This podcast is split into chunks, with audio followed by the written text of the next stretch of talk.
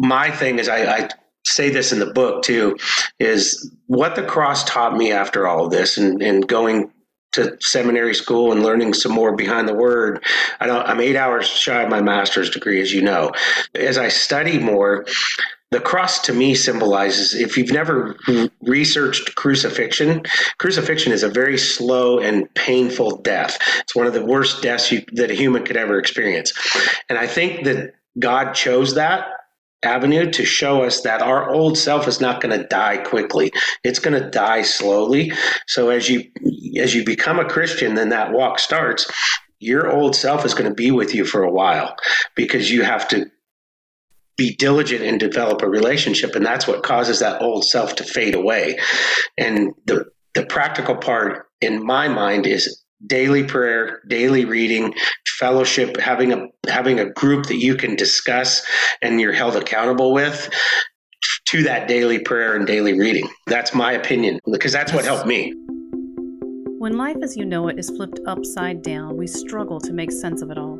Why would a good God allow this to happen? Hi, I'm Sherry Pilkington, your host of Finding God in Our Pain.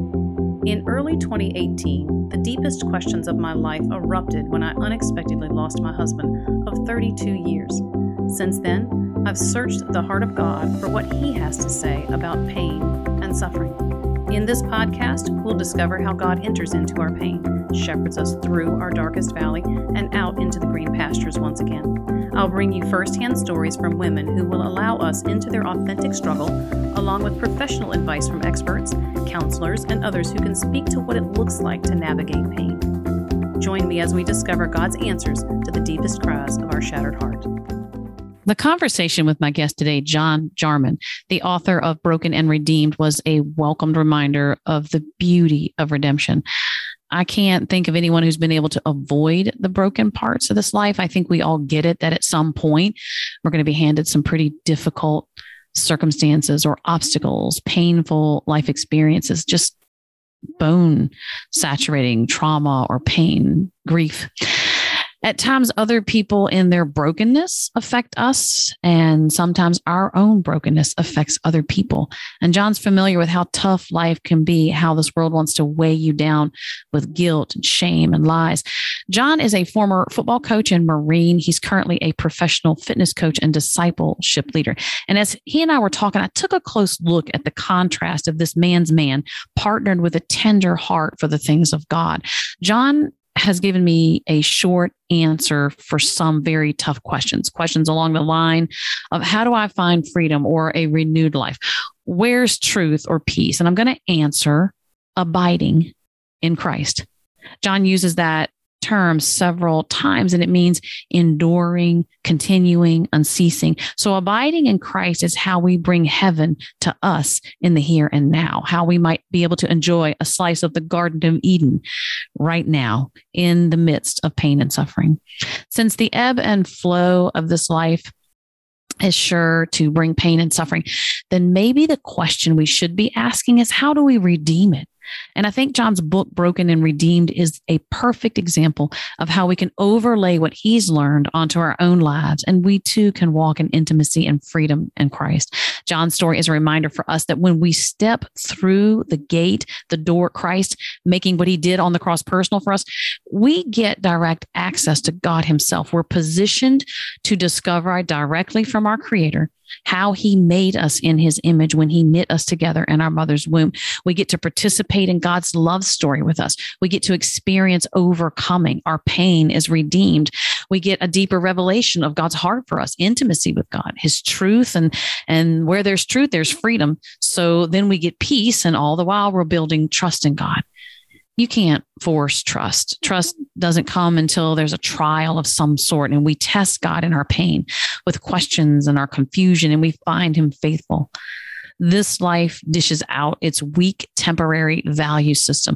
But when we submit our broken things to God, to our Father, and let Him take over, He restores, heals, and makes broken things whole. And the beauty of God restoring versus us pulling up our bootstraps and making it happen is that it's not simply restored to the way it was, it's restored to the original plan, the plan God had for us before the foundations of the earth were laid, before we were impacted with imperfection and evil.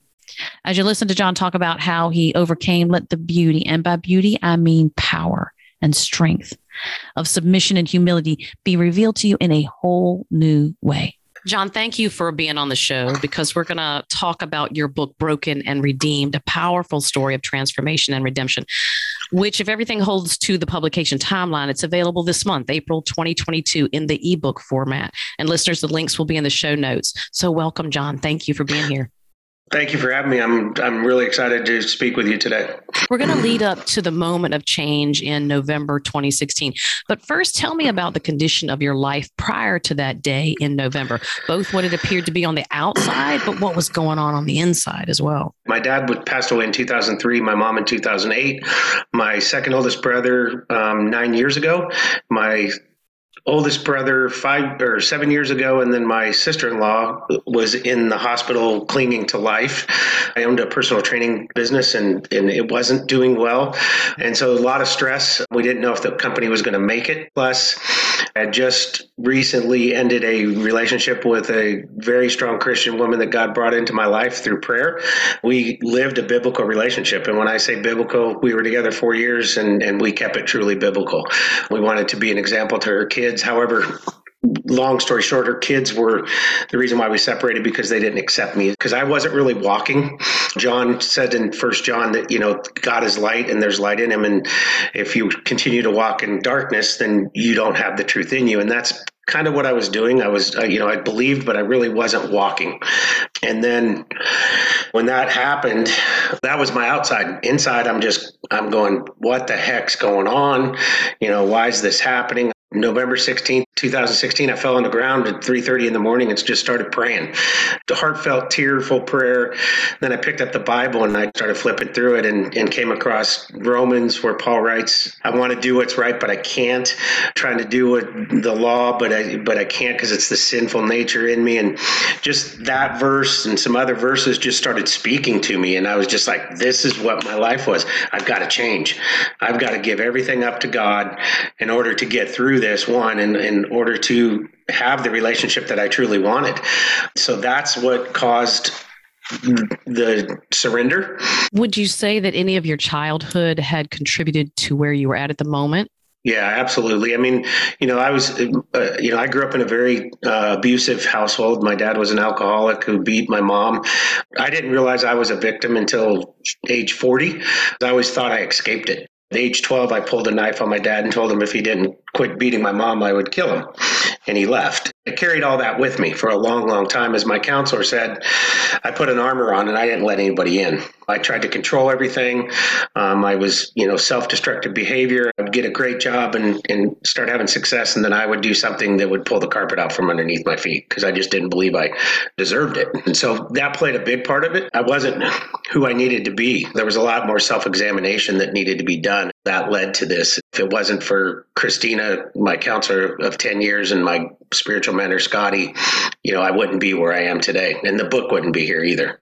I remember my childhood was very abusive as well. I didn't have, I think I had everything except substance abuse and sexual abuse. And I remember swearing, I swear my mother will not make me cry. I swear she's not going to do that. You know, so I really dug down and meant it. And she could slap me or beat me, knock me down, pick me up by my hair, and I would not cry. So I won, but I didn't realize that the prize right. was a hardened heart.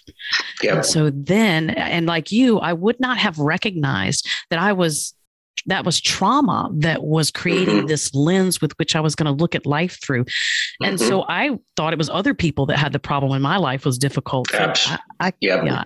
I can relate yeah, to what well, you're saying. I think I think victims of trauma like that at early age, they end up placing their fault on other people because they they're just so hardened. I think that's a big battle. Unlike you, when my dad left, the abuse stopped. And it was just my mom and my f- three brothers. And so we all kind of went different paths. My path was is I just did whatever I could do to survive. Single mom with four boys, didn't know where our meals were coming from sometimes. Back in the late 80s, minimum wage wasn't $15 an hour like it is now. And so I started selling drugs. I started in the alcohol and all that stuff. I just did whatever I could do to survive. I stayed in school because of sports. It's the only reason why I graduated high school. Otherwise, I probably would have dropped out. Both my older brothers dropped out. And that does sound like trauma as far as creating generations of trauma yep. filled decisions because I didn't really take note that it, I had responsibility in where I was at until I made the distinction that I had more survival skills than I had relationship skills because outside of that environment, what I had learned to do was not working for me. And so I began to have to face some of the consequences of the choices I was making. And I think that lends itself to the trauma. You end up making decisions that, like you're saying, I'm selling drugs so I can make ends meet or put food on the right. table or just know that I'm going to survive. Right and th- so that's when things began to get my attention that something needed to change. I was old enough to know that what I was doing wasn't working, but I didn't really know what to do. So it kind of comes back to what you said just a minute ago. It comes back to that self evaluation. Mm-hmm. What did that look like for you? I didn't start that until probably two years into the treatment with Christina because um, I didn't really start looking at myself. And then when I started to get into my walk a little deeper with Scotty as my spiritual mentor, and then seeing the spiritual strongholds that were left over because of the trauma. Because that's the thing, when you're traumatized, you end up having strongholds because your mind has that imprint in your brain, and so you you can pull that picture up like that, and so it becomes a stronghold and it becomes a pattern, and you have to overcome that. And the only way to overcome that is is through prayer and, and diligent relationship with God. And so I didn't really start doing a self evaluation until I understood all that. And so that took probably two to three years working with them. And then when I gave up control is really when I went into the self evaluation because I understood that I needed to look in my heart.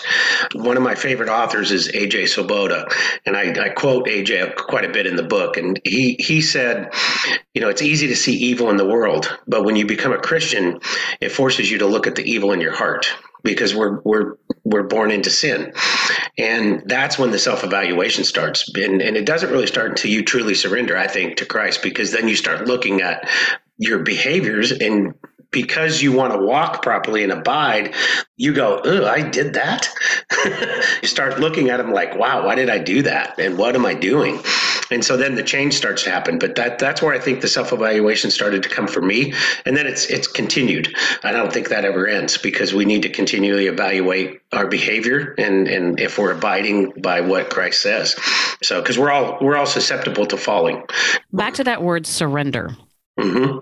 Some will automatically think submission. So, surrender and submission, two words that can mm-hmm. be very offensive, mainly because people associate it with weakness, weakness, or, or, or that you gave up. But in your book, you make it clear that you didn't give up to anyone or anything. You surrendered to the God of the Holy Bible, which then places you in a completely different value system, if you ask me.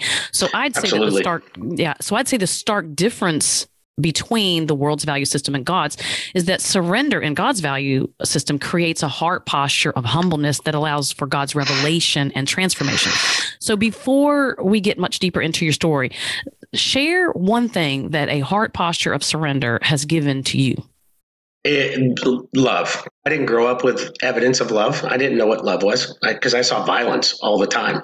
And in my earlier relationships, I did the best I could.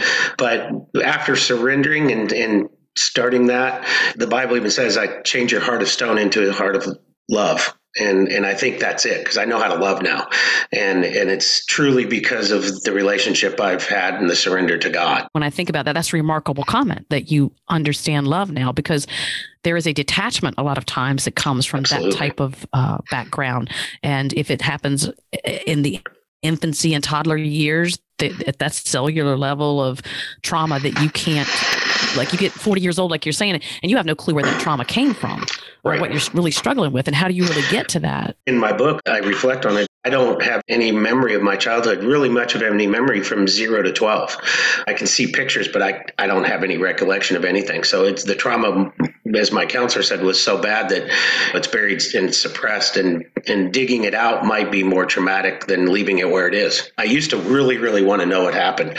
And it's now it's in God's hand because if He wants me to know, He'll reveal it to me. Because in your book, you talked about actually digging into that. Can you tell us a little bit about that? Christina and I started to do that. And, and one afternoon, we were doing some, I don't want to say hypnotic, but we were doing some memory recovery.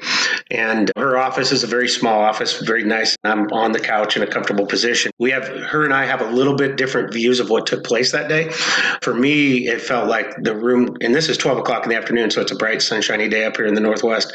And for me, the room shrank and it got really dark. And then I had hands on my chest and I, I could feel all 10 fingers. And I'm a big guy, but I could not get up. I couldn't move. And then all of a sudden, I heard her voice telling me to come out. And when I came out, she said that she felt like the room expanded and whatever spirit, demonic presence was in the room told her that if we continued that it would take her. And so that's when i made the decision not to go forward because i didn't want to risk her. That's when i got really working with scotty because my spiritual mentor does a lot of deliverance ministry. The spiritual war is real. It's alive. If you believe in christ you have to believe in the other side because i think in the bible it's you know it's demonic spirits or evil or whatever term you want to use over 50 times. I mean, Jesus casted out demons all the time in his in his ministry. And so I think he was trying to teach us that it's real, but you don't hear it preached from the pulpit too much. I think it's because you know the modern day church doesn't want to scare people, but it's real. I experienced it then and then I experienced it one other time with my brother Steve. Speaking of spiritual warfare. It is very mm-hmm. real, but you are right. The church really doesn't talk about it. They're more concerned right. with having the big production and bringing people in and not scaring them away to the point that some churches do not even preach from the Bible. They will not have the Bible right. on the pulpit. Right. And their thing is, well, you can look that up if you want. So mm-hmm. that really leaves a gap in our our ability to understand the enemy and to have yeah. effective warfare for that. The biggest thing I can say, if your listeners are experiencing what I call a stronghold, is a pattern of behavior as you're trying to walk. I mean, I would be praying and I would have thoughts that would just be, as Scotty called, weird. Okay. Because those thoughts shouldn't be there. But it was the devil attacking because that's the playing field, your mind. That's where the devil tries to get you because he wants you to think that you're not a child of God and you're not saved. There is condemnation. And if you're experiencing that, first pick up the Bible and open up Ephesians because that talks about the, the armor of God. And the biggest thing in that armor is the sword, and that's the word. And so you've got to read the word because so, so, you can prepare yourself to fight. And without the word of God, it's going to be a tough battle. Then, secondly, is if you're experiencing that, seek out pastoral counseling. In pastoral counseling, where can you find the solid biblical truth when churches are not talking about demonic influences?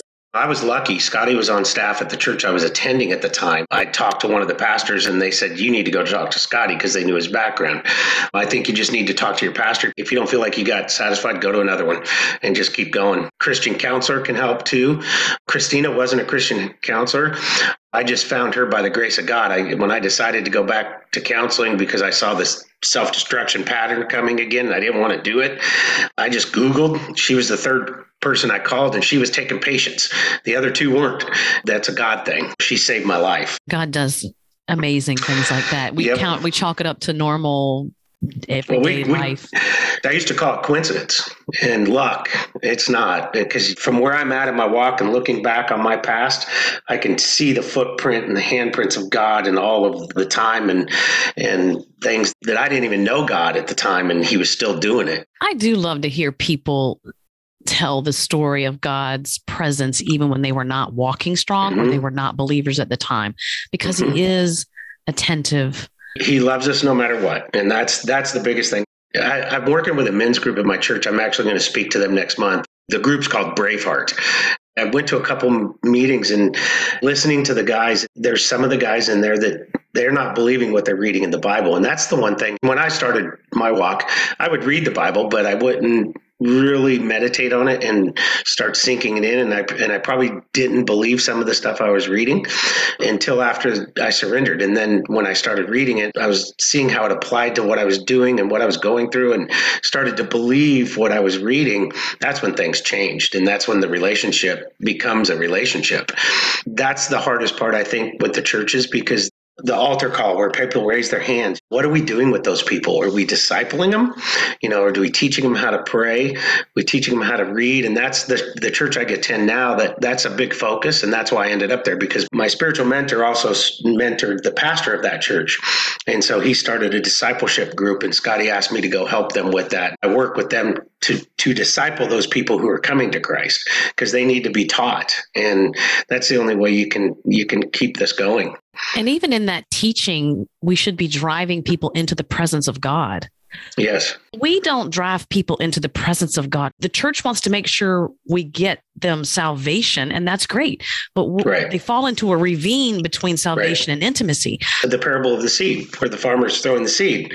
Some fall on rocky soil, some fall on fertile soil. And so, you know, where do we, we can't save everybody because everybody's not going to come to Christ. But we can make an effort to teach them about Christ and, and get them a little deeper through through teaching them how to pray and have that relationship. And prayer and reading is the only way you can have that relationship in my mind. From what I've been through, I spend probably an hour every morning prayer and reading. That's the only way I can keep the peace that I have and the relationship that I have and and keep that going. How do you interact with God when you're reading the word? I question God on stuff, but how do you? Absolutely. I think it's more when I pray because I'll, I'll put up my concerns and my questions then. But one thing I've learned in my prayer life is, is I'll have a quiet time where I ask God what He wants me to pray for, and then let the Spirit speak to me. That's something that I started probably eight months ago, and it's changed my prayer life because prayer is not a one way conversation. You have to listen too. You know, God gave us two ears and one mouth. He wants us to listen. And, and that I think is one of the hardest things for, for young Christians is to sit and listen. People say, Oh, I heard God's voice. Well, okay, was it? That's where you need a mentor to decipher whether it was actually God or the world certainly does not lend itself to rest or quiet time. No. no. Moving too fast. Mm-hmm. You just mentioned that it changed you. What was your biggest takeaway, or what was your biggest surprise? One or the other. Being able to hear the clear voice. The other day, I'm praying, and I said, "God, what do you want me to pray for?" And and eh, what came to me was Israel, and I was just like, "Whoa, okay." Not knowing what, I just started to pray for Israel. Didn't know why. Or sometimes it'll be praying for the people in China that are Christians because they have to hide in their basement to pray and, and to read. Sometimes I don't hear anything. To be honest, you know, you make a good point about taking the time to engage God. Ask Him, What do you want me mm-hmm. to pray for? What do you want me to do today? Because that can can really lead to a lot of freedom as well. If God asks you to do one thing and yep. you do that, that's yep a lot of peace, a lot of freedom in following him. Oh, absolutely. Absolutely. The one thing I do praise is that every day he placed somebody in front of me that I can speak the gospel or needs to hear the gospel. Mm. Because you're sharing the word sometime throughout the day, and, and usually that takes place. It could be somebody who doesn't know God, and it could be somebody that knows, and they just need to hear a word. And it's just amazing how many times that takes place in your day when you ask for it to take place. That's the relationship of it. Because I was talking, my brother's very immature Christian, and when his wife passed away, I moved him in with me, and we were talking about prayer. And I said, Jason, I said, prayer, you talk to God, but there's an earthly part that you have to do. When my business was shutting down, I prayed that God would make a way to get through it where we didn't lose too much money. But I couldn't just sit on my couch after that and not do anything. I had to go to work still and I had to do what I needed to do on earth in order to make that happen. So there's an earthly part to prayer because you know if you do, if you don't have a job and you go, please God give me a job, and then you never leave your house and fill out an application, you're not getting a job because He's going to one God's going to look at you and say you're not doing your part. so I do know that He cares about our pain and suffering, right. that He enters in, that He speaks beautiful things in the dark and that he he attends to us and he reaches places of pain that no one else can. They want to, exactly. they can, but they cannot reach those places. Right. Which brings me to this. There are just some places that people cannot go with us. And it would be when we pull back these painful places where only God knows the truth about what happened. And when we have to look at them or live in them, live in our consequences, and God knows the truth in those places. Can you think of a time when you had to get honest with God? And when you did, what was God's response? How did he meet you there? I mean, yeah, that that morning I was mad at God because the relationship with Leah ended, and I had to realize my part. And I think uh, it took a while, but through God's word, he showed me that the relationship ended not because of her kids, but because I wasn't walking properly. There was still a dark side to me that I had to filter out. And so that would be the the, the one time when I really truly, you know, because I'm like, I did everything you asked. And yet he said, No, you didn't. Here's what you were missing. And that's where I went, oh, okay, the light bulb went on, and here I am. That was the biggest one. And then the other one is probably this book. On my Facebook page, I, I do a post every day. I call it the Daily Bread. And it's a verse from my Bible study in the morning. To make the long story short, the book sat on the shelf for about three years. And last February, I was making my post, and Hebrews 10 36 came up and it said, When you're doing the will of God, you must persevere so that you can get the reward that He promised you. That was the Bible verse. And then I went to work and I'm doing my cardio and I'm reading AJ's AJ Swoboda's first book called Messy. And he's talking about the will of God when he wrote the book. And he said, God didn't tell me if anybody would read the book or buy the book. He just told me I had to write the book. Okay, those two things happened within an hour. And I went, okay, I got to finish the book because that was directly the Spirit speaking. And I'll tell you, Sherry, I finished the book in four weeks because wow. I committed I committed to two hours a day of writing. I was just getting ready to go to a vacation at the Gulf of Mexico. So what better place? 6 a.m. in the morning, you're sitting there watching the sunrise in the Gulf of Mexico. Great place to do writing. And then when I came back, I continued that two hours a day, and I had five chapters when I started, and I finished the book in four weeks, and it's 15 chapters. That's supernatural right there. I would pray before I write, and then the words just came. I'd finish the two hours and I'd be like, oh my gosh. So those are the two times I would really say that I could really feel God. And here's the message. A minute ago, you said something about you were doing what you thought you should be doing, but it but then God calls you into correction or at least revelation that mm-hmm. you weren't really walking with him as strong or as as you should have. And it reminded me of the times that I've cried out to the Lord and said, Lord, I was doing what you wanted me to do. And then I just hear in my spirit, no, sweetheart, you were doing what you wanted to do. You were doing what you thought I was telling you to do, but you did not wait to hear what I now. Do you want to hear what I want you right. to do? right. Well, see, for me, I had a hard time with God's timing. Everybody says, oh, it's in God's timing. Well, I was still in the mindset of no, I don't. It's John's timing. God needs to get on my pay. so I lived like that a long time. I still believed and I still read and I still had faith, but I was trying to control. And you can't control the man who created us, and that's where the complete surrender comes in. We talked a little bit about surrender meaning a weakness, but for me, surrendering gave me strength. And, and it became my strength that now I live by because I understand it better.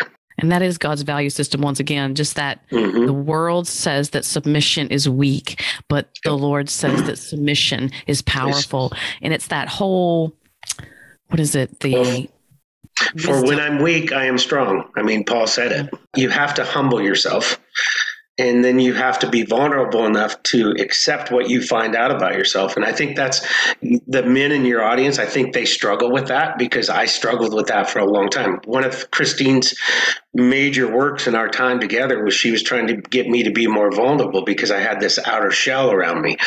But finally disappeared as I wrote this book. Men have a tough time being vulnerable because it's seen as weakness.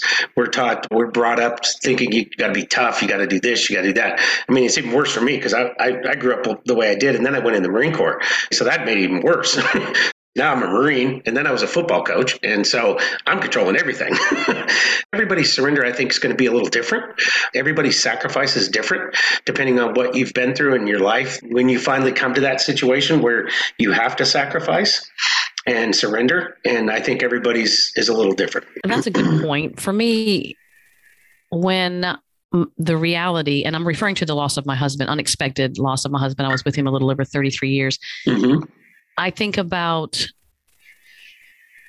the surrender when my inability to change my situation collided with God's sovereignty. I finally laid down my argument, all of the whys, all of the things Yep. that needed to make sense to me, all the answers that I needed to have. And so, I, I- and I wouldn't rush anybody through the process of questioning God and asking the tough questions, No.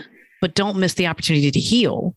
And that Right. would be when you realize the sovereignty of God. And so for me, that was the hinge that turned me from a lot of pain and anguish and just confusion about what in the world am I? Who am I? I mean, you stripped wife from me. You make you Right. widow. What does widow mean? Right, And and how- what's my future supposed to look like?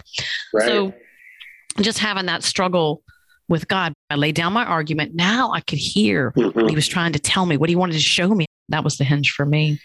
when you talk about that aspect, I think that when people are in times of trouble and, and heartache, whatever it may be, that's where our faith is built.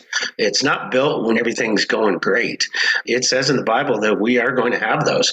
And I think it's to build our faith and to build to where we're going to be because what you went through helped you do what you do now because your faith is stronger so you're able to host this podcast. What i went through helped me write a book.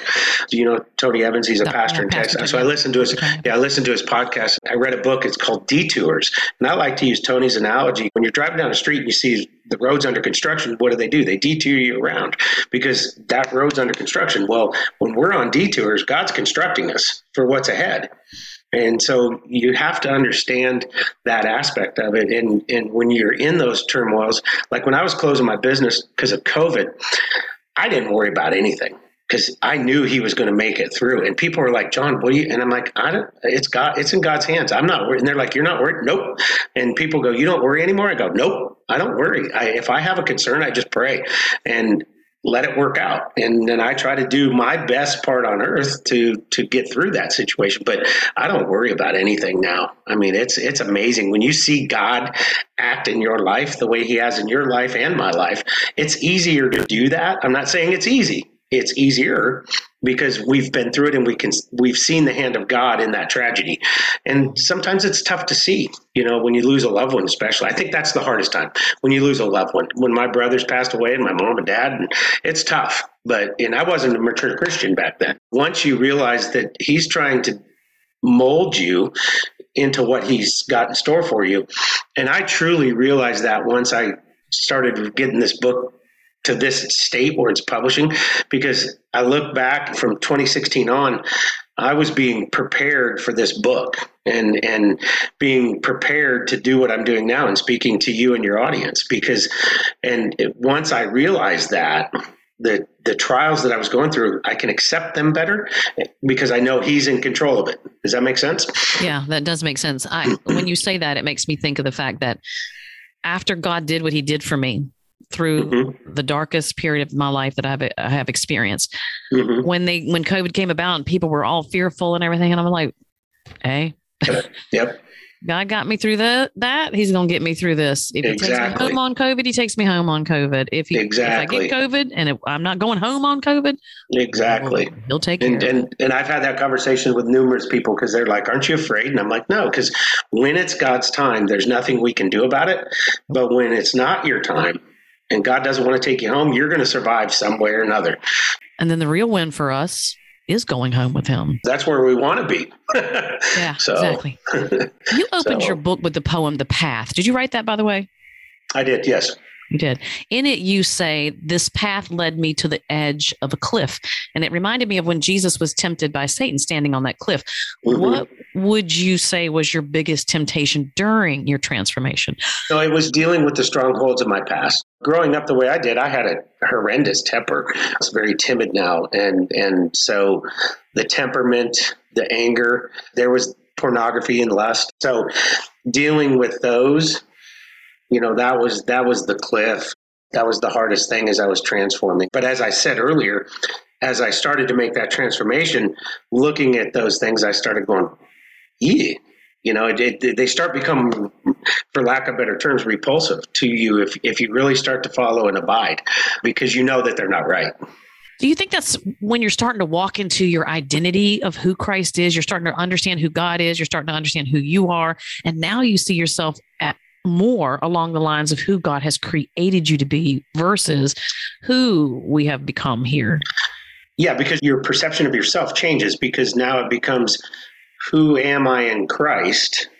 And I'm becoming more Christ like rather than I have to impress the people at work because I have to do X, Y, and Z, or I have to impress these people. Your self worth is in God, not the earth. And I think that's the biggest change. This brings me to the thought of guilt and shame. Christ mm-hmm. died on the cross with our guilt and shame, buried it mm-hmm. with him. And when he rose again, he had conquered it, left it in the grave. He stands victorious and alive. But there's a practical part of walking out the truth. The truth is, it can be very difficult to leave guilt and shame behind. Where are you at? The subtitle of my book says it all. I'm free. I found freedom through through the complete surrender because, as you're saying, Christ had victory on the cross. But that's where I go back to what we're believing. Because if we don't believe we have victory, how can we have victory? we're still believing I'm guilty and shameful of these past acts, that's not the right mindset. The mindset needs to be Christ has victory over that, so I'm victorious. I don't have to worry about that anymore. And that's the freedom of, of Christianity. We just need to place our identity in Christ and then abide by what he said. And know that we are going to fall from times to time, but he's going to be there to catch us. He's also going to show us the way. That's just my opinion. Is just once we place our worth in Christ, it makes it a lot easier. So the, a practical step would be using that gift of choice, that freedom of choice that God has given mm-hmm. us, and changing the mindset, agreeing with the principles of God, the truths yep. of God, His yep. love for us, what He did on yep. the cross, and then walk in that because forgiveness is a tough thing. How how important is forgiveness in your walk it's, with God? It's one of the keys because the forgiving people that have hurt you or asking forgiveness of people that you hurt, that removes the veil. Understanding that you don't have to carry the shame and the guilt and the bitterness, that releases the veil. And then you can start seeing God and hearing them. So forgiveness is, is huge. I would say it's probably one of the biggest keys you have to be able to forgive because we were forgiven. Going back to your point is is when you know renewing your mind Paul says in the Bible, renew renew your mind, because he knew that the battle between good and evil takes place in the mind. Every day you have to renew your mind in order to be God minded, not worldly minded. And that's the key. I wish I could remember whose lesson this was that taught me this. They were talking about the crown that was placed on Christ's head on the cross, and that that was the mind being crucified. It referenced the ram mm-hmm. whose antlers were caught in the bushes, mm-hmm. same thorns, type yeah, of thorns. Absolutely. That the, that the ram was caught in, that he crucified that fight in the mind and those earthly thoughts. And so we can leave those behind when, uh, again, when we embrace what Christ did on the cross. But again, I just feel like there's some practical things to do that in order to understand well, and, and embrace. So the practical thing would be start your day with in the word start your day with god and asking him to renew your mind every day i mean that's part of what i do in the morning people sometimes ask because when they hear i'm up at 3.30 every day they're like how do you get through the day and i'm like well i give god that time so he gets me through the day yeah. it's the mindset of preparing your mind to be focused on God. And here's the thing you could be at work and something happens, somebody says something and you start to get a little mad. It's take that deep breath and ask God for patience. That's learned behavior. And it comes with time with wanting to have that abiding relationship. My thing is, I, I say this in the book too, is what the cross taught me after all of this and, and going to seminary school and learning some more behind the word. I I'm eight hours shy of my master's degree, as you know. As I study more, the cross to me symbolizes if you've never researched crucifixion crucifixion is a very slow and painful death it's one of the worst deaths you, that a human could ever experience and i think that god chose that avenue to show us that our old self is not going to die quickly. It's going to die slowly.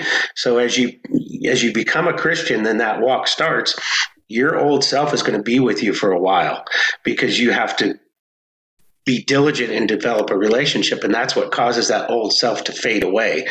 And the the practical part in my mind is daily prayer daily reading fellowship having a having a group that you can discuss and you're held accountable with to that daily prayer and daily reading that's my opinion because that's what helped me So good. That really is very good. Talking about how what a slow process it is and the importance mm-hmm. of rewriting what the world puts on us every day.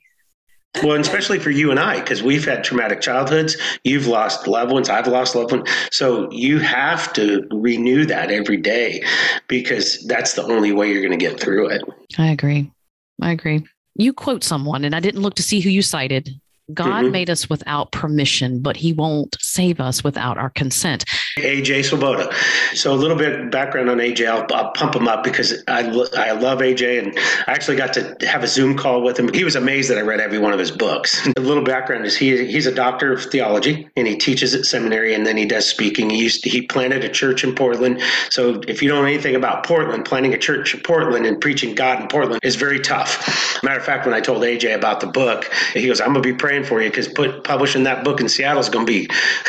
but when I read that in AJ's book, and I and I don't remember which book it was, but I was just like, that is so awesome. It is a truth that points us back to that gift of free choice, and many people mm-hmm. want to blame God when things get dark and painful right. and downright traumatic. Right. But mm-hmm. it's truly a gift that that he doesn't take from us when we don't use it like he right. intended for us to use it. Mm-hmm. When you were trying to take on that full load of responsibility, did you ever blame God for what happened to you? Did you ever try to pass the buck like Adam did in the garden with when he blamed Eve? Because I know I've done that. Did I blame God for that? No because I, I, took the personal responsibility. I didn't blame God for, for my abusive childhood. It was what it was. Through my life, looking back on transgressions that I caused or that I made that hurt people, you have to take personal responsibility in those. That's the only way you have true freedom from that and ask God to forgive you. And the people that you hurt, you have to ask for forgiveness. As I was getting to that point, I understood that what I went through in my lifetime made me who I am today, good, bad, or indifferent. I'm not proud of the, some of this stuff, but I had to walk through that stuff to get where I'm at now. And that's how I looked at it when I started to really surrender because it was whatever the path that God placed me on, and, and this is the path. And I went through everything I did because I needed to go through that so I can do what I'm doing now. That's the way I look at it. Yeah, one of the beautiful things about knowing God now, because I know you can accept Christ just like the mm-hmm. thief on the cross did, and you will yep. live eternally. so there's no works based on getting to heaven. But the beautiful, one of the beautiful things about knowing Christ now and Christ crucified is his presence in the midst of pain and suffering or the uh, the ability to have redemption for what you've gone through and what you've right. been through. So what are your thoughts on 1 Corinthians 10, 12 through 13 and I'll read the verse really quick for my listeners. So if you think you are standing firm, be careful that you don't fall. No temptation has overtaken you except what is common to mankind. And God is faithful. He will not let you be tempted beyond what you can bear. But when you are tempted, he will also provide a way out so that you can endure it. How did Pastor Tony Evans, because I think you, re- you referenced him in your yep, book, how I did, did he up a deeper understanding for you? What does it mean? Wait, when I was listening to his podcast that he he brought that verse up, his first was he said, I'm going to tell share with you the only verse in the Bible that's not true. That's how he started it. And I was like, okay what what's this you know because right. the word is truth and so he quoted that verse and he said god's going to give you more than you can handle so that you have to fall on your knees and raise your hands to him and ask for help and when he said that i went wow that's good. And at the end of the verse, it says that God's going to give you a way out. Tony didn't bring that part of the verse up in his sermon because I think he was trying to prove a point that God sometimes going to place more than you can handle because he wants you to go, I need you and I need your help. Then he provides the path. I don't think he's going to provide that path unless you ask for help, you know, because he's going to want to see what you do. Where's your faith? You know, and and that's what that verse really spoke to me um, when I heard Tony say that, and it and it was a game changer for me because I went, okay, that makes sense. You know, now I got it. And it comes so, back to that humble heart posture because you're teachable. The biggest killer for Christians, I think, is pride. Pride and, and, and arrogance. I'll say that as a man because men tend to have more pride and arrogance than females. No disrespect to any of your listeners, but but that's just what I've learned in my 58 years. men are very prideful, and and I think that they don't want to give up pride. That's just the way it is, and you have to be humbled. I said in in that in that poem, you know, I was humbled and truly was humbled. So there's power in humbling. Again, yep. it just makes that point and power in responsibility, taking responsibility because you can shift that from being a victim to actually overcoming the situation Correct. or what what your actions were. With regard to your journey to healing, what mm-hmm. was the most painful thing that you had to let go of? Because I think of things that I've let go of, and I, I tell the Lord, I'm not happy about it, uh, but I'm going to do it, but I'm not happy about it.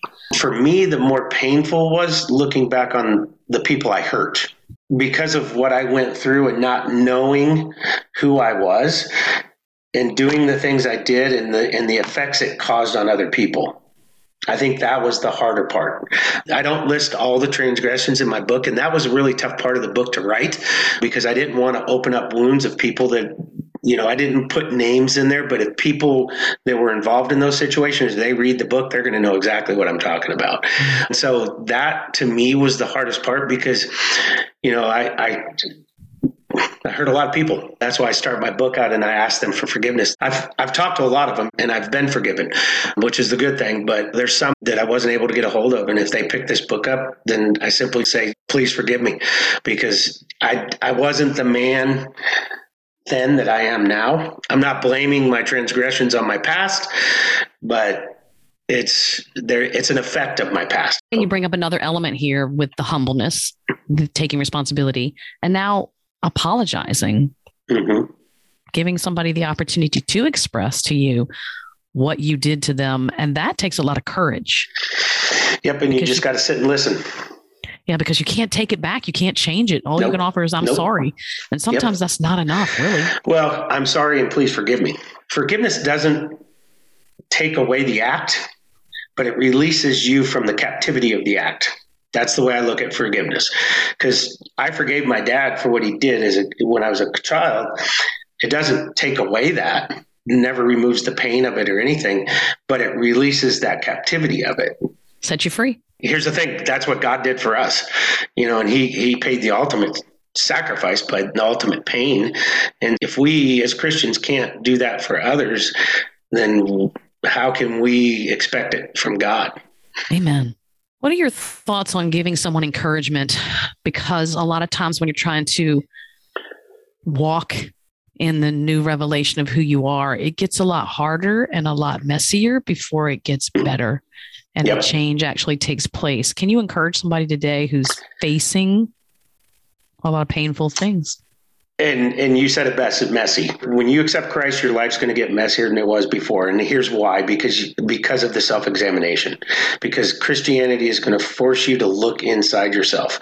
And, and and I'll use this example, Sherry. In my past life before that transformation, I would not look myself in the eye in the mirror because I didn't like who was looking back. I didn't like the person in the mirror. Now I I can look at myself in the mirror and, and I'm okay. If you're struggling with that, you've got to seek help because you can't do it alone. And you got to have people around you that are going to hold you accountable. And you got to have that group. They need to be mature Christians that are a little farther in their walk because they need to guide you. That's how I would encourage them is find somebody who can help can come beside you, disciple you, mentor you, and help you get through that. That's what Scotty did for me. And and you know, I do it for other people now. I can't remember the Bible verse, but there's a verse that it actually talks the, the tragedy that we go through is so that we can help others that are going through tragedy. And I think that's part of the redemption of our pain. Yeah. I won't mm-hmm. say it's all of it, but I think that's part of right. it. Sharing right. your story, writing that book, I think that's another mm-hmm. part of that redemption yep. that we get to take part in our redemption. I think that's pretty cool that God does that. Looking back, I think Christina knew that the book would be a healing part because the, the book was healing to write. You've read the manuscript and the letter that I wrote, that I shared in the book that I wrote to my mom and dad. When I put that in the book, I was like, wow, I was kind of harsh, but it was the truth. It's the way I felt at that time. I almost took it out of the book because it was so harsh, but I'm like, no, I'm going to leave it because this is part of my healing process and the redemption part of this story with my dad's relationship in mind. I shared a little bit of the redemption of our relationship in the book. Part of the relationship with my dad that I didn't put in the book that was just awesome to see is my my stepmom who was basically tamed my dad I I say her daughter was a heroin addict and died on the birthing table when she delivered a kid. Mm-hmm. So my dad and my stepmom raised kid and he had you know some birth defects and stuff and watching my dad's interaction with with Ryan was amazing to me because I think he used that as a way to make amends because he didn't make the same mistakes. He, he loved that kid. I looked at it as he's making amends for what he did and he's he's got another shot. He's taking advantage of it. As I say in the book, him and I had a great relationship up until he passed in 2003. Um, now, did it start off like that? No, I knocked on his door and punched him in the mouth. so that's how that's how our mending that's how the mending started. He accepted it. He he stood up, wiped the blood off his lip, and said, "I deserve that. Let's go have a beer and talk." That's where our relationship changed. Well, that uh, that's a twofold gift. One that you get to repair the relationship with him mm-hmm. and enjoy the last few years of it, and mm-hmm. also that he got a shot at a little bit of redemption yep. with yep. his past as well. Yep. Yep. Was was he a believer? My dad was adopted. And my grandmother, when I was growing up, she was the only evidence of Christ in my life. Every time I saw her, she'd be like, Johnny, God's got some special plan for you. Looking back now, I know that she prayed over me every day. She's up in heaven right now, smiling because the book is here, and she knew that was going to happen when I was eight years old. And she started saying that to me. He knew Christ. We talked about it, and he was a believer. I got my mom to accept Christ before she passed, and my brother Steve as well. My brother Steve was a Darwinist, and he didn't believe in God. Mm-hmm. He was in a coma in a hospital in Seattle, and there were some demonic issues that we dealt with first. As I was dealing with that, and he came out of the coma, he looked at me and said, "John, I need to be saved." Mm-hmm. So I prayed the prayer of salvation over him, and then when he was home in hospice, and I share this story in the book. When he was home in hospice, I took him for a walk after we had a, a, party for his coworkers to come over and basically say goodbye. We took him for a walk, my girlfriend and I, and, and we're walking down in Seattle downtown Seattle. And I look over and there's this concrete wall at this park, and there's a book on the wall. And I walk over and it's a Bible. It's opened up to Psalms 51, David's prayer of confession. And I brought it back and I said, Steve, this is God speaking to you right now. He forgives you. Let's read this together. And so we read it. I went back, I put the book back. We we took him back to the apartment. Leah and I got in the car, we left. I purposely drove past the park. The book was gone. It just wow. it wasn't on the shelf. And so I'm just like, if that's not a God thing, I don't know what is. I know Steve is in heaven. So that's a gift too, a beautiful gift from yep. your heart yep. for sure. Yep. I will never, ever forget that day. So hmm. when you reflect on what it cost you to know what you know about God now, what has been the biggest reward for you? I guess there's a twofold question here. One, I want to know would you change anything about the journey? And then what has been the biggest reward for you? Well, I wouldn't change anything. And the biggest reward is that I have peace. I have freedom from the past, and that I understand that I'm not alone, and that as long as I continue the relationship with God, that I'm going to be okay. That's my biggest takeaway. I share the the last chapter of this book is called Dear Younger Me, and I write a letter to my dear younger self, and it's off of MercyMe's song Dear Younger Me. I share that story because I actually met Bart and we talked backstage at a concert, and he gave me permission to use the song. To me, that's the coolest thing about the book is because I got to meet Bart and get some insight. And without giving away the story, Bart's counselor because if you've seen the movie, I can only imagine you saw how Bart grew up. Well, that's similar to the way I grew up. Well, Bart's counselor told him to write a song to his son as if he was writing it to himself. And when he told me that, I said, Well, that's kind of ironic because my counselor told me to write a book. I want to use your song in the book. Can I get your permission? He said, Yeah, I just need a copy of the book. And so next month, I'll get to order the books for myself probably next week. And so I'll have hard copies of the book in my hand next month. And I'll be sending one to his agent to pass on to him. I'll put a little note in there for him. One of the coolest parts, and that's a God thing because to get a, to be able to buy a backstage pass to that concert, everything falling into place for that was just it's amazing. What is something that you would tell your younger self? To seek counseling sooner. That was the that was one of the biggest things in there. Is I waited too long because I didn't understand it. One thing I said in there is when Mama Dell tells you that God has something special, ask her to ask her what it is and tell her to explain it to you instead of just laughing it off. Would that change the course of my life? Who knows? As Bart says in the lyrics of his song, some of the things that you did or, or, that I want to warn you about made you who you are. So what would I change? I wish I would have gotten to the to the intimacy with God, but then how do yes. you get to the intimacy with God faster if you don't realize you need if there aren't situations because you don't even really know what's in you until the pressure's on and then it comes up right. out of right. you and then you exactly. have to look at it and deal it deal with it yep. so Yep. Before we close, is there anything that listeners need to know before we part? Maybe I haven't asked you about it, or maybe you just want to leave something with them here. What is something that you want to share before we part out? Cut out. My biggest thing is I'd want to share is, is to truly seek an intimate relationship with God. And in my opinion, the only way you can do that is, is through prayer and reading and, and getting a mentor or somebody that you can, you know, work with to help you grow in your walk. Find somebody that's more mature than you and, and hang on to that person. Let that person guide you. And it has to be a, a, a truly unconditional, honest relationship, just like the relationship with God. That's what changed me. That intimate relationship. And the hard part, I think, for younger Christians, when you give your life to Christ, if you don't have that, then I think you flounder for a while and, and you're trying to figure it out on your own. And you, you read, yeah, you read the Bible and you pray, but you gotta, you have to believe what's in that book. Because if you, if you read the Bible and you don't believe it, then you're still believing what the world says. Paul he said, transform your mind and then give your body as a sacrifice to God. Those two things are the two most important things, I think. Earlier, you said to keep looking until you find someone who's a good fit for mm-hmm. you. How do we find a trusted person? Because there's some dark things that people are going to have to deal with and who do you trust i think it, kind of it, it's a it's a vetting process because scotty vetted me when i met scotty he he gave me a certain couple of tasks and if i wouldn't have completed those tasks he wouldn't have worked with me because he has a system. So, a little bit of background on Scotty Kessler, my spiritual mentor. Um, I don't know how many of your listeners know Dr. Robert Coleman. He wrote the uh, Master Plan of Evangelism. It's sold over 100 million copies, and it's the game plan to evangelism and discipleship. And Scotty is one of Dr. Coleman's disciples. And so I'm basically a grandson to Dr. Coleman by the grace of God.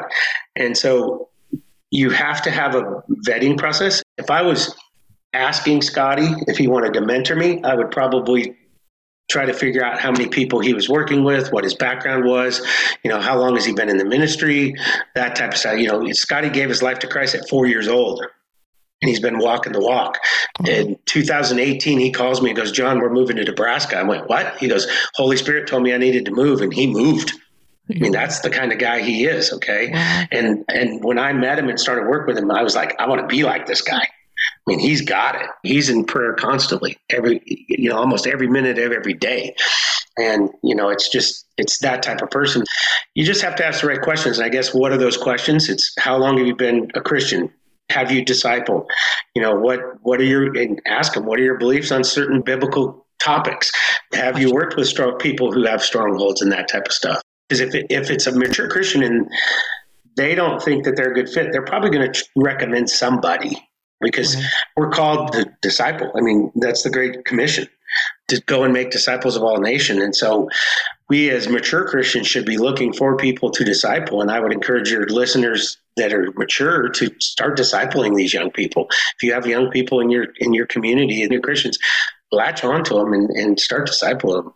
Once a week prayer Bible study and teach them how to pray and teach them how to read. C.S. Lewis, I'll, I'll, I'll throw the C.S. Lewis quote out. He said, We're one generation from the extinction of Christianity.